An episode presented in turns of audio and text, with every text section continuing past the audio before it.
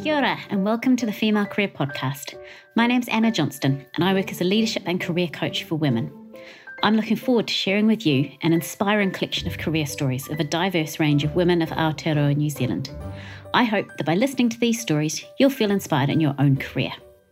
If you do enjoy this story, please head along to our website, the female career dot com, where we have lots more stories of wonderful Kiwi women and their careers. We'd also love you to subscribe to our podcast so that you have all the episodes at your fingertips, and please do tell your friends and family about it too. For now though, I hope you enjoy listening to this career story.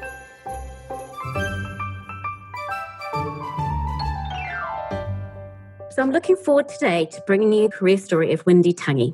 Wendy is the co-founder of We Accounting, a chartered accounting firm based in New Zealand and Samoa. We Accounting's vision is to ensure the sustainability and growth of small and medium enterprises, as this creates thriving families and communities, especially for Māori and Pacifica. Wendy has steadily grown the business and is proud to have helped hundreds of clients in New Zealand and around the world. She's always had a strong focus in her career on people, having spent the early years of her career in retail before spending a number of years with A S B. Wendy also has significant involvement in charitable and governance work, which I'm looking forward to hearing more about today. And alongside this, and running her business, she's also a mother of five and a keen sports person. And I understand she even holds a black belt in karate. I can't wait to hear the story of Wendy's career journey and maybe also some tips about how she fits into everything into her own life. Kia ora, Wendy, and thank you for joining me today. Kia ora, thank you so much for having me. Oh, wow, you hear that and I think, oh, gosh, I have done a lot. Yes, exactly. Honestly, that was when I, you know, kind of read your, your bio. I just thought, oh, my goodness, how on earth do you fit it all in? Have you kind of come up with some magical potion that means you don't have to sleep at night? But anyway, I'm I'm looking forward to hearing more about how you fit it in and, and maybe, maybe I can get some advice as well as we go. But before we start that, I'd like to go a little a little way back to maybe when you were a child or a teenager and you were starting to have some thoughts about what you might like to do with your life. And I'm wondering, what what careers at that stage did you aspire to? Yeah, so I think in, when I was very little, I remember that I used to play two things. And I used to, so I'm the oldest of three. I've got a younger brother and a younger sister, and I used to make them play schools with me, and I was the teacher, and I used to play shops with them, and I was the shopkeeper, and then anytime we'd play Monopoly, I was the banker. So um, I think I've kind of just always just wanted to be in some kind of leadership type role, and uh, yeah, I thought when I finished up at high school, I thought I wanted to be a teacher because that's what I used to do when I was little. But actually, I went to Teachers College and I was in my last year of Teachers College and I had my first son, and uh, I was twenty-one when I had him, and much to my parents' disgust, uh, you know, I, I left Teachers College, and um, I did try to go back, but I found it extremely difficult mm. to juggle a son and what was actually not really a very healthy relationship that I was in. And um, so, yes, yeah, so I ended up in retail because I just wanted a job, really. But I also realised that teaching wasn't really my thing in that way. I didn't really want to teach primary school children. I decided that one child was more than enough to handle, and I didn't really want to be looking after a bunch of other people's children. But for me, it was mostly about the accountability to a system and having to be confined, what what I, what I felt was being quite confined to a curriculum that I had to teach in a way that, you know, I had to teach it. That, and I'm a little bit outside the box and I like to think of things a lot differently, and I didn't really like the constraints of that. So I realised that teaching in that kind of capacity wasn't for me. So I went into retail. I actually started selling Tupperware. So early on, basically ran my own business, did my own party planning, um, had to learn how to sort of market and handle money. And I quite enjoyed that. And what I really liked about that was that I was in charge of how much money I could make. So it was like, okay, if I just sell, you know, have more parties and sell more product, then I'm going to make more money. And I think that that sort of was one of the things that started me off on an entrepreneurial journey. And my dad was also in business too, and I liked the fact that he could come and watch me in my sports. He travelled around the country with me. Um, he invested a lot of time and a lot of money into me and my sports, particularly at that time I was quite a good cyclist. And I guess when I got a little bit older and I started to form a family, I realised that I wanted to spend more time with my children. So, yeah, going into business just seemed kind of right for me. But, yeah, I started in retail and then I got um, headhunted by A S B to go and work for them, and uh, worked my way up the ladder until I finally decided, actually, no, I'm going to go off on my own into business. So, yeah, it's been an interesting, interesting steps along the way. Really interesting journey, and really interesting to hear kind of those early days, even with your siblings, you know, kind of playing Monopoly and the, the roles that you played then, but equally that sort of early foray into teaching and into maybe that sort of systems approach, and actually those early thoughts around actually maybe maybe I want to do more my own thing. And it sounds like it, you know, it was a bit of a journey to get there, but I'm sure there were probably lots of lots of learnings along the way. Now, talk me about yeah, so many things. Yeah, what was kind of the catalyst then for for deciding, yes, I'm going to make the leap, or in some cases, a lot of I know a lot of people perceive it to be quite a risk to to then open your own business. Yeah, so I'd been I'd probably spent from my early twenties thinking about what sort of business I wanted to run and what I wanted to do, and I was never really sure. And so my sister was quite creative and she made earrings, and I thought, oh, I could do something like that, but um, that really wasn't my thing. I'm not that big into fashion, but um, yeah, I wasn't really sure, and I was trying to think, you know, what am I good at? What What can I do? And um, it just happened by chance, really, actually. My husband, uh, he's a, an accountant, and he became a chartered accountant. And I thought, you know what? I can just pimp my husband out, mm-hmm. and we can start an accounting business, and then I will be in business for myself. And so that's basically what happened. I, I said to him, hey, look, I want to start this business. And he said, no way. No, no, no, no, no way. I don't want to go into business. He said, you know, quite happy doing what we were doing. And mm-hmm. at the time we were on some pretty good salaries, and, you know, life was pretty good. We're able to save some money, and, um, you know, he's not as flamboyant as I am in that way. And, um, you know, so I kind of begged. He said, okay, look, let me have a look. So being an accountant, he is, he sat down and he did all of the numbers and he had a look at what it might look like. And then he finally came back to me and said, okay, look, yeah, I think we can actually do this. So to start with, he was in the business himself. We were going to look at buying a franchise, and I was totally against it, but Ali really wanted to do that. I think he wanted the safety of someone else doing some marketing and us having a brand behind us, because mm. Uh, he'd come from auditing, so we weren't able to take any of his clients. We literally were starting from nothing, and um, all we had was his his accounting knowledge and the fact that we had some savings to get us through. Uh, he did the numbers, and we didn't actually get the loan. We'd applied for a loan to pay for the um, to buy the franchise, and we didn't get it. And I'm actually really grateful, and so is he, that we didn't, because what it meant was that we could build a brand that was really around us, and we could be in charge of what we wanted to do, and we weren't restricted by somebody else and um, you know, their vision and what their brand looked like. And it's actually worked out a whole lot better for us. So yeah, in the first six months, I continued to work at the A S B, which was great. Um, it still brought in income, so I was able to help us to survive while he grew the business. Mm. Um, but I found out that I was pregnant just after we made the decision. So literally six months in, I left A S B to go on maternity leave um, to work in the business to help out. Mm-hmm. And I haven't I haven't left yet. So, um, and in fact, now I'm running the show. So, you know, Ali and I are very much partners. I guess I push a lot of the, the things that we do, and, yeah, have really helped us to grow to where we are now. Mm. And it's one of those things, you can never necessarily time when children come. And sometimes, as you say, it can bring you on a on a slightly different path, that but a path that works out well in the end. What have been some of the, I guess, the, the biggest challenges that maybe you faced, whether it was earlier in your career or or since running a business? Yeah, I mean, for me, because I'm also a Māori woman, mm. I probably face a lot of other different types of challenges. Um, and also because I'm not an accountant and I own an accounting mm. business. And so, and I struggled to be taken seriously in the beginning of us starting a business.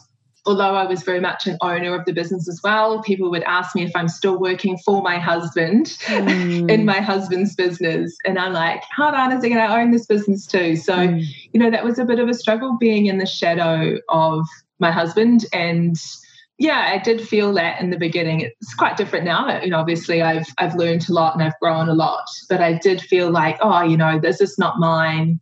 Am I good enough? I went through all of that because I, you know, I, I don't have, I didn't finish my teaching degree. I don't have any letters after my name. You know, I don't have a certificate sitting on the wall that's collecting dust. So I had to spend a lot of time getting coached and helped through that, and to see that I bring something to the table that you cannot get from a degree or, you know, any other sort of certification, other than the fact that I have experience and knowledge, and I've been able to grow a business, and I've, you know, and we are, you know, we're doing really well. So uh, yeah, I, I bring something quite different to the table. So I think that was probably a lot of my challenges in, in the beginning. Mm. And then about three years ago, I'm not sure if you're aware, but three years ago um, was quite a challenging year for me in two thousand seventeen. So I lost my dad, mm. who um, was very influential in my life. Um, I lost my grandfather, who was uh, Māori, and I was on my journey to learning more about who I was as a Māori woman. So that was, yeah, that was really tough too. And then um, I got diagnosed with breast cancer.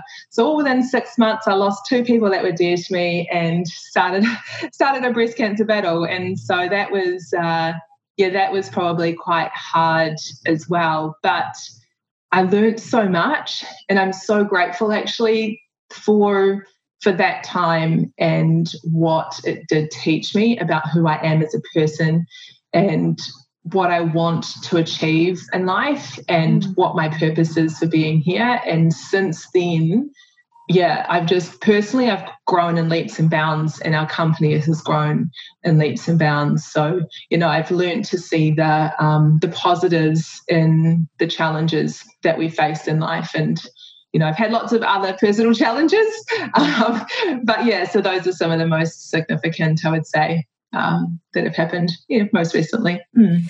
And I'm um, yeah, really sorry to hear about the loss of your dad and your grandfather. Mm. And I hope that your health is is good now. And with that, when you talked then about going through that tough time, actually helped you see more what your purpose was, and and mm. how you kind of wanted to be as a person. I'm curious, what what did come out of that? What did you then feel that your purpose was? Yes, I've, I've always known that I was put on this planet for a reason, because I believe everybody is here for a reason. And what my dad and my granddad taught me um, in their deaths was living with fulfillment and not living with fulfillment. So my grandfather, yes, he was older, but his life was filled with so much joy and purpose. And when we had his funeral, you know, people came by the hundreds. I mean, you know, he's a Māori man, so obviously there's not that. You know, he's a teacher and he influenced so many people.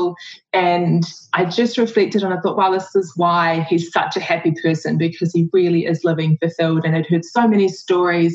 And someone had, um, before he be- became a teacher, he was a taxi driver and he was fluent in Te Reo Māori, really passionate. And someone said to him, "You're wasting your talents. You know, you, you shouldn't be a taxi driver. You know, you need to be going and doing something else with your talents." And that's when he decided to become a teacher. So that was really inspiring for me. And then when I saw my dad die, my dad's mum had died very young of breast cancer, and he was still a teenager. And so he didn't get to finish school. He was very intelligent and had to go work and help look after his family and, and lots of different things. But uh, he spent a lot of his life looking at the things that he didn't achieve and thinking about what he could have done. Mm. And so between the two of them, I thought, you know what, I don't want to live a life that's not fulfilled.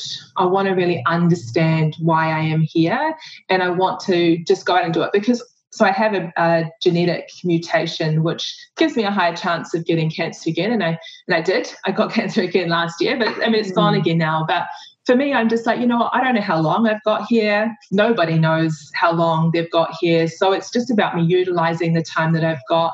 And I think, um, and you might ask me about it later, but when we talk about work-life balance and stuff like that, I really now only or I try to, as much as possible, spend time doing doing the things that I really love doing with the people that I really love, because I just think, well, there's not enough time in the day, you know, and you just don't know how long you're here for. So I'm not going to spend it doing things that I don't like or people that I don't like. I'm just going to be absolutely fulfilled. And so, yeah, so I went on a bit of a journey and realized that My my purpose in life is to help change the poor statistics for our Māori and Pacifica people, particularly in Aotearoa, but just globally. And I think that once I feel that I've done a good job there, then I'll probably extend that out to Indigenous people.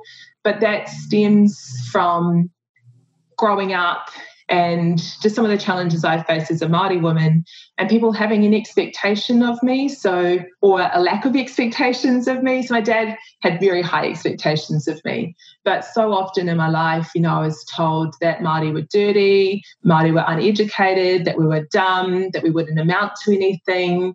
When I fell pregnant at the age of twenty and had my baby at twenty-one, I was told that it was like the worst thing in the world and that I'd completely ruined my life, that I wasn't going to amount to anything. And there was another point in my life where I just thought, you know what, I'm not going to just be one of these statistics that everybody is expecting of me. When you look at the statistics for Māori women, you know, you'd, you'd expect that I'm a smoker. I've never smoked. Well, probably had the odd one when I was drinking back in my early twenties. But, you know, like I haven't been a smoker. Um, I'm really hardworking. I've got a high school degree, I mean, a high school um, qualification. You know, I finished high school and all those sorts of things. I don't have a degree. There's so many things about me that just don't fit into the box that people were trying to put me into. And so I just think, you know, I'm going to help other people who are also thrown into these boxes to see that they don't have to stay in these boxes. And I think that if we can be role models to our rangatahi, you know, to our youth, then they can also see that they don't have to sit inside these boxes too. So I'm trying to create a ripple effect of, you know, role models and people speaking out and saying, you know, what it is that they're doing and showing them that also they don't have to be just All Blacks, because that's sometimes what we think Māori are too. Um, but, you know, if you can be whatever you want to be and you can amount to more than what you've ever dreamed.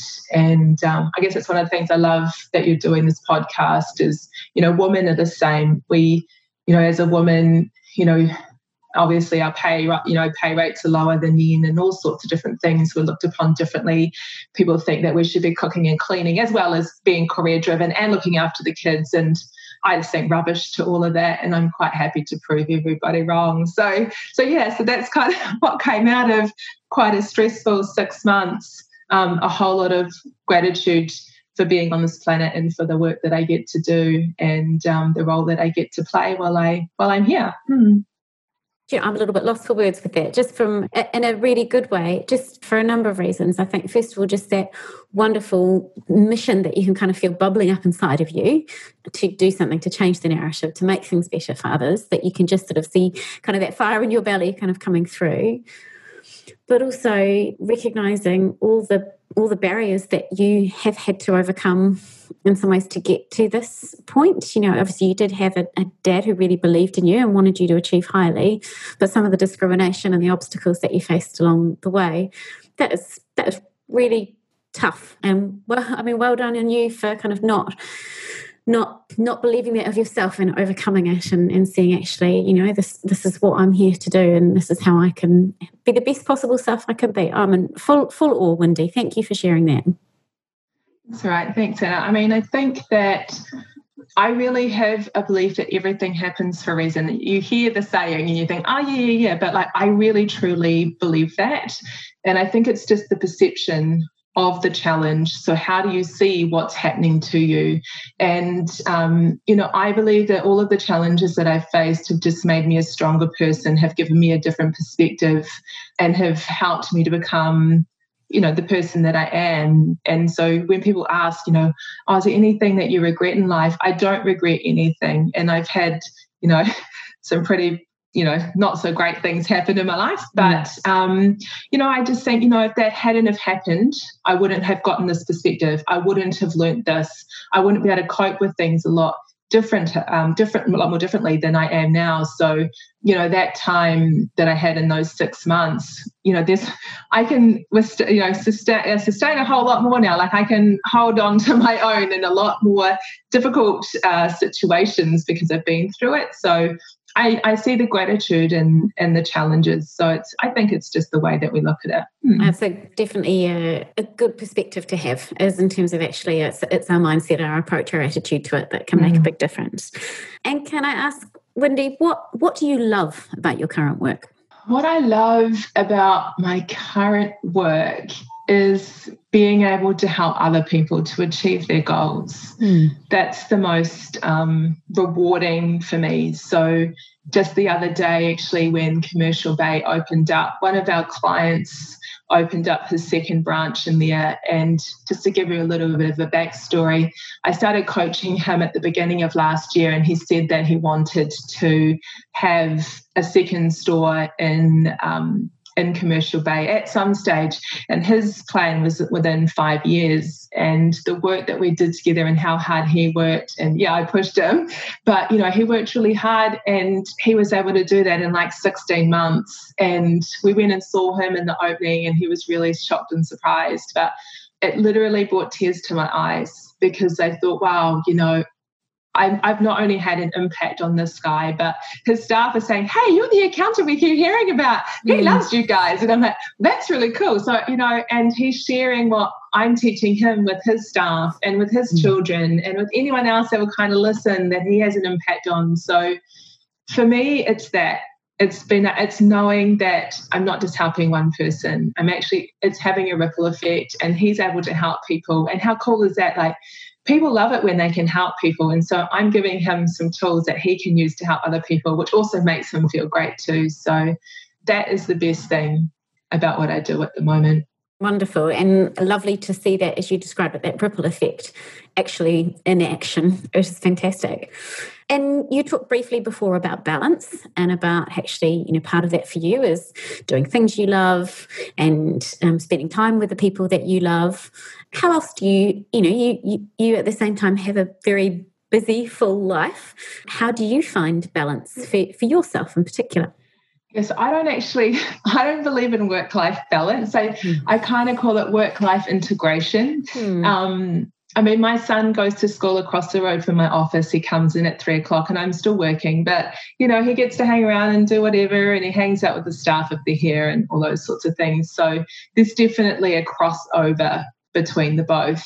After I got diagnosed with breast cancer, I started working with a coach who does a method called the De Martini method. So it's done by Doctor John De Martini. And one of the things that he talks about are your values, which is like a set of priorities in your life.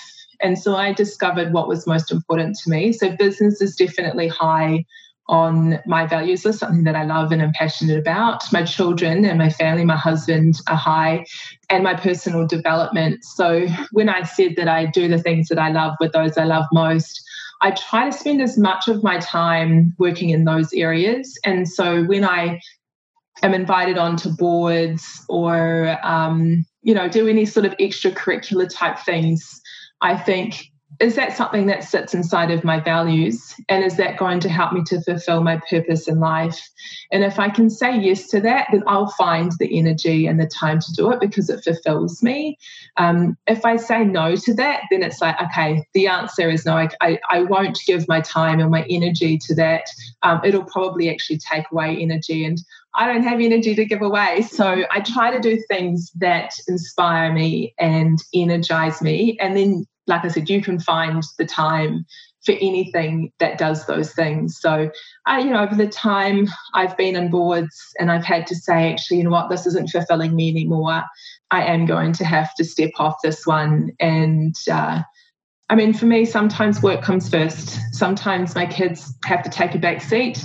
Uh, that's been quite a struggle for me too, because I know that society says that mums should be there for their children, and they, you know, children should be the number one priority for mums. And, you know, some of the times they are, and some of the times my kids are not. Sometimes I've you know, I've got to work or I want to work, I choose to go and do things that are going to inspire and uplift other people rather than than my children. But then sometimes I'm like totally there one hundred percent with my kids and work takes a back seat. So I think that just depends on where my energy needs to be at the time and the impact that I can make. Um, but it's always, yeah, I find that it's always anything that's going to energise me. I can be up till ten, eleven o'clock at night and I'll still be like bouncing off the walls, excited. I get up early as in the morning and drop my son off to rugby practice because, you know, I know that that's going to help him and that fulfills me. So, yeah, as long as I'm being fulfilled, like I said, you'll find the time. But if it's draining you, get rid of it. That's my that's my thing. If it's not giving you energy, stop doing it. Mm. Find something else to do that gives you energy. Mm. And I like the way you talk about it in terms of, I think often we get caught up in the amount of time we spend doing things, but actually having that lens on it of energy as well is, is mm. so important, because yeah. actually if you do more energising things, actually you'll probably have more energy to do other stuff that you enjoy. Whereas if you spend your time, as you say, doing draining stuff, well, that, that then you end up more depleted. So um, yeah, great model. And I like that idea of integration. And you know, it's also, it's interesting, you know, I'm, I'm a mum as well, I've got three kids. And that the the piece that you talked around around, you know, it, it can feel tricky, or you have sometimes have that guilt around, oh, you know, should I be spending more time, more energy with with my kids? And I often talk about that concept of, you know, you hop on a plane and you put you get told in the safety briefing, put your own oxygen mask on first. So Absolutely. By doing the thing that in, you know, energises you, actually that will give you um, more energy for everybody else around you that that needs you to be there. Yeah, totally. I also think, what am I teaching my kids mm. if I drop everything for them all of the time? Am I teaching them that when they become adults, they're not allowed to fulfill what they want in life too, that they have to drop everything for their children as well? And also, because I've got all boys, so I've got five sons. Mm. I also think, well, actually, I don't want you going into a marriage or a relationship thinking that your wife or your partner is going to do everything for you, race around after the kids, cook and clean for you. Like, I want your wives to know and understand that you support them as well in anything that they choose to do. So, yes, it's a little bit uh, selfish. Well, you could say it's selfish. I don't think it's selfish. It's just me looking after me, like you said, putting my own mask on myself. And I'm also teaching them that, hey, this is a new age, mate. You guys get up. You guys clean and cook too. Um, you know, this is about a collaboration. It's a partnership.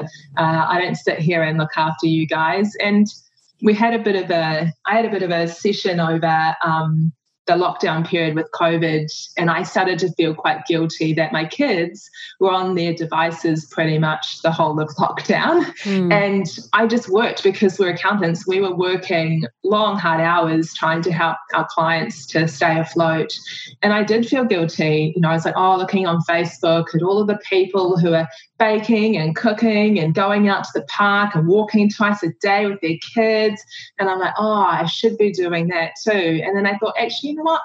My son's really happy that he's sitting on the PlayStation right now and that his mother's not harassing him to go do this, that, and everything else and expecting him to go out to a park when all he wants to do is catch up with his mates online, play PlayStation, and for me to leave him alone. And my little guy, he's just the same. So, you know, I was like, well, you know what? Actually, as long as you guys get your schoolwork done, if you're happy, I'm happy. So let's just leave it at that. So, yeah, I think sometimes we put expectations even on our kids who don't probably actually care that we're not spending that much time or we're not doing this, that, or everything else. So sometimes I think we're a bit hard on ourselves. We don't really need to be. Yes, yeah, absolutely. No, I definitely feel that. And I've got three boys myself. So I'm with you in terms of, of the role model. I don't always do a brilliant job at it. Sometimes it's easier just to, you know, pick up their pajamas off the floor. But uh, but you're right in terms of that, that the the future and, and partnerships that they might create and, and, and being there. Wendy, I wanted to ask, where do you see your career heading in the, in the future? Oh, that's a good question. Yeah. um, Where do I see my... Uh, I'm not one hundred percent sure, to be honest. I know that whatever I'll be doing will be fulfilling my purpose. Uh, I did envisage that I would be overseas a lot more. I love to travel, so that is high on my values list as well, which I'm mm. struggling with at the moment because mm. I can't travel overseas. Um, So I would like to think that I'm going to be inspiring more Indigenous people, so um, or even Māori and Pacifica people worldwide. So getting out and talking to people in different countries and helping to inspire and grow communities overseas. You know, a lot of people think about retirement and, you know, they talk about what they're going to do when they retire. I don't actually know that I will completely retire, because, like I said, I think I'm here for a reason. So I might not work as much, but I'll definitely be still doing what I'm doing in some kind of capacity. I'd like to have more We Accountings, or we're looking at changing the name, because we're not really just accountants, we're more advisory, and I, I do a lot of coaching. So, but yeah, we'd like to take We globally at some stage, and whether that's just online or um, obviously with the new COVID and everything that's been going on, or whether that's, uh, you know, physical office spaces. We're not we're not one hundred percent sure yet, but probably sitting on some boards and helping to change the way some people think about Māori, about business, changing mindsets around money, because I know that there's um, a lack of knowledge out there around financial literacy. So I'd like to be educating more around those sorts of things. Um, and getting more people, particularly Māori and Pacifica people, into business and generating wealth for themselves. Yeah, I like I sort of, oh, I don't think I've actually said, but, you know, one of the reasons for going into business is because I was sick of doing all of the hard yards to make somebody else rich and still coming home with the same pay mm. every day. So I think, you know, you can own a business, and I can be in charge of how much money I make and how hard I want to work. Um, I feel like that. So, mm. so yeah, I think that will be me. I'll just keep going. It sounds like it. It sounds like you'll be just as busy going into the future as you as you have been to date. And I think so. You also mentioned there, you know, not only your charitable work but also your governance work. And it, what was it about perhaps getting into governance or being a director? What was it about that that appealed to you? Some of it's around influencing change. Uh, What I have realised is that I do bring to the table quite a different lens that a lot of people don't have. And so just getting other people to think differently and to strive for better. Uh, I don't like to sit on my laurels and go, yep, cool, we're doing a great job. Let's just keep doing what we're doing. I'm like, cool, let, let's do, we're doing a great job. What else can we can be doing? How else can we be better? Um, you know, and so that's kind of what I like about being on boards and in governance um, and some of the charity, um, charitable work that I do, is just seeing what, what, what could be and exploring that and pushing boundaries. I think sometimes our boards can be a little bit just tick box and let's just keep doing the same things, whereas I like to challenge in the most lovingest way. I, I try to anyway, in the most lovingest way, um, and just sort of, yeah, say, hey, look, how can we be even better than what we already are? How can we make a bigger impact, a better impact? How can we, you know, do better for the statistics, particularly for our Māori and Pacifica people? So that's kind of, I guess, what got me into it, is, and also giving back. Like, I have been very lucky to have a lot of people who have invested time and effort into me to get me to where I am, and so I do want to be able to give back, uh, and that's that's also part of my message, is building sustainable businesses so that you are able to give back, you know, putting your oxygen mask on yourself first, so making sure that you and your family and all those things that matter to you are taken care of. And then when you're in that position, being able to give back and help, because when you've got your own oxygen mask on, you can help better, you know, you can, um, but if you're struggling to breathe yourself, then, you know, it's harder to give, yeah, to other organisations or to charities. So, mm. yeah, I think it's just kind of, in our nature, usually as Māori and Pacifica people, to want to help other people, and that's basically all I'm trying to do. And I wanted to ask, you know, I'm I'm very conscious that there's still not all that, you know, the numbers of women on boards are still not all that high in New Zealand versus men, and particularly the number of Māori and Pacifica women. What do you think are some of the the, the barriers to uh, to women, and particularly to Māori and Pacifica women, taking on board roles? Uh, that depends on who you ask, what people will say. I have heard people say, oh, they're just not putting their hands up. Well, I say that that's rubbish. I think there's plenty of Māori and Pacifica women out there that want to help, that want to be part of boards. I don't know that the environments are the greatest, and oh, you know, I've been on boards and I've bawled my eyes out and I felt like I haven't been heard and I felt like I get treated differently. I felt like I've been a tick box. Um, I'm like, I am so far from a tick box, it's not funny. Like, mm. so I think it's the mindsets, and oh, I won't actually repeat it. I'll see how I can say this in a different way. But I was listening to a speaker not that long ago who basically said that some other people just need to get out of the effing way. So, and he was, this person was very specific about who he thought needed to get out of the way. And I thought, true right, actually. You know, I think that uh, there's still a bit of that kind of colonialism thinking that my way is the best way, and they don't really understand or know, and maybe are a bit scared of what might be. And, you know, it is kind of threatening to... to think that the way you've been doing things isn't actually necessarily the best way going forward. And change, you know, is difficult for all of us. We all find change difficult. So I think we need to either just get some of those people out of the way or wait for them to die off or something. I don't know. But, yeah, I think also it's hard. Like, I find it really hard on some of The, in some of the spaces that I'm in, not just on my boards, but just in governance or um, as a thought leader. It is difficult. You get challenged a lot more. And, you know, especially for women, we're trying to run families and businesses and juggle everything else, and we come at it from a place of love and wanting to help, and then to be, you know, challenged like that and questioned way more than our peers can be quite uh, draining. And so you do have to have some thick skin sometimes in these uh, in these situations. And I think sometimes that probably puts women off. Mm. But I think mostly we're pretty strong. Um, I think we can put up with it. So it's just a matter of sometimes being offered the seat at the table. And, yeah, I've been really lucky that I've had some people who've really vouched for me, who have given me seats at the table.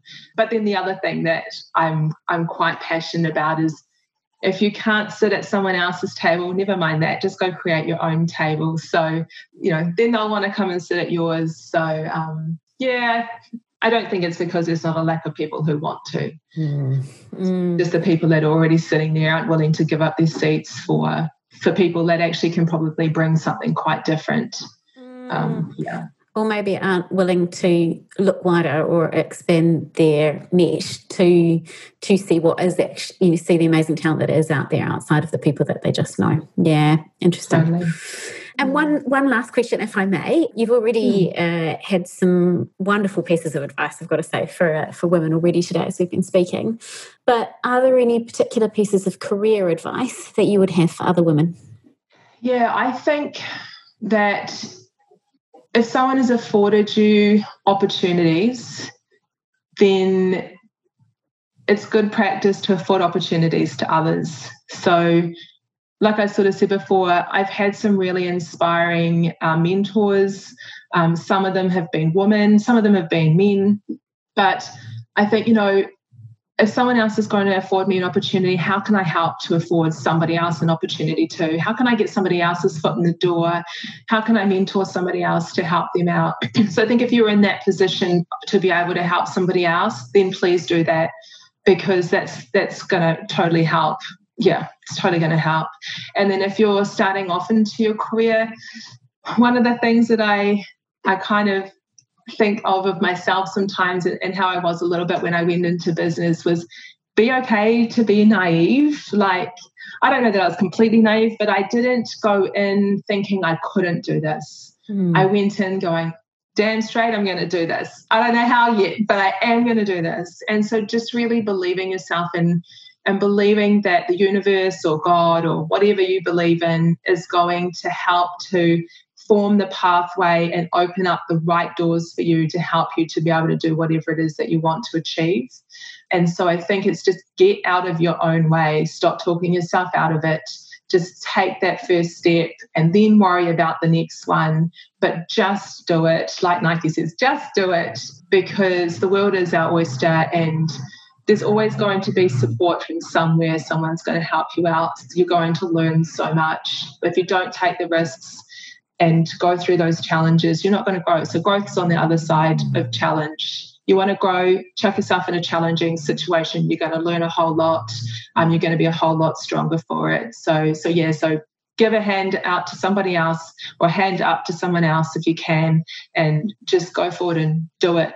And, yeah, if you can find a mentor, then find ones and people that have similar values to you that can help you to achieve whatever it is that you want to achieve.